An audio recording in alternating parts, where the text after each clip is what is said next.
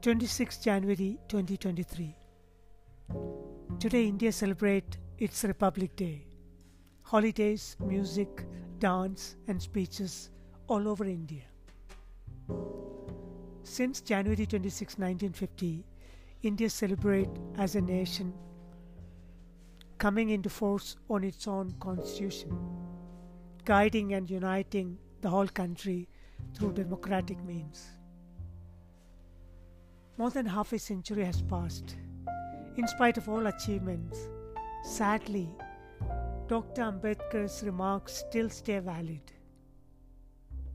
How long shall we continue to deny equality in our social and economic life and live with contradictions?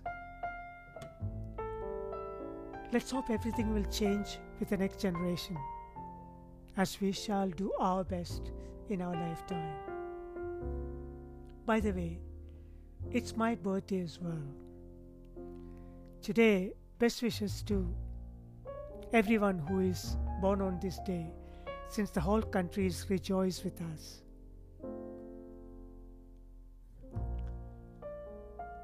Since we talked about constitution, on personal level, it's an opportunity to remember body constitution. Body's metabolism, functioning and structure of organs. All these matters as we get closer to landmark ages, to resist from various uninvited problems.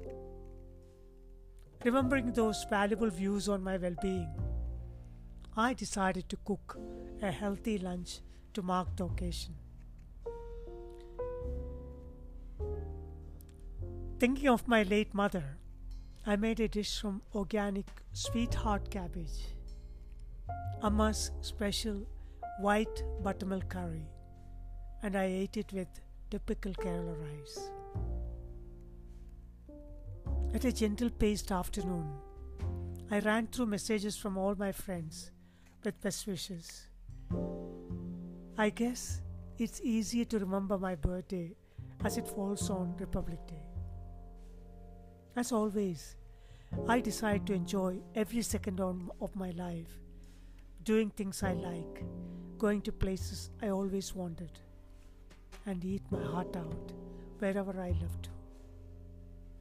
Most importantly, continue to enjoy my own company as my work would help and influence the world around me. I wish everyone happy Republic Day and love to remind our individual happiness and contributions matter for the future of the nation. Jai Hind.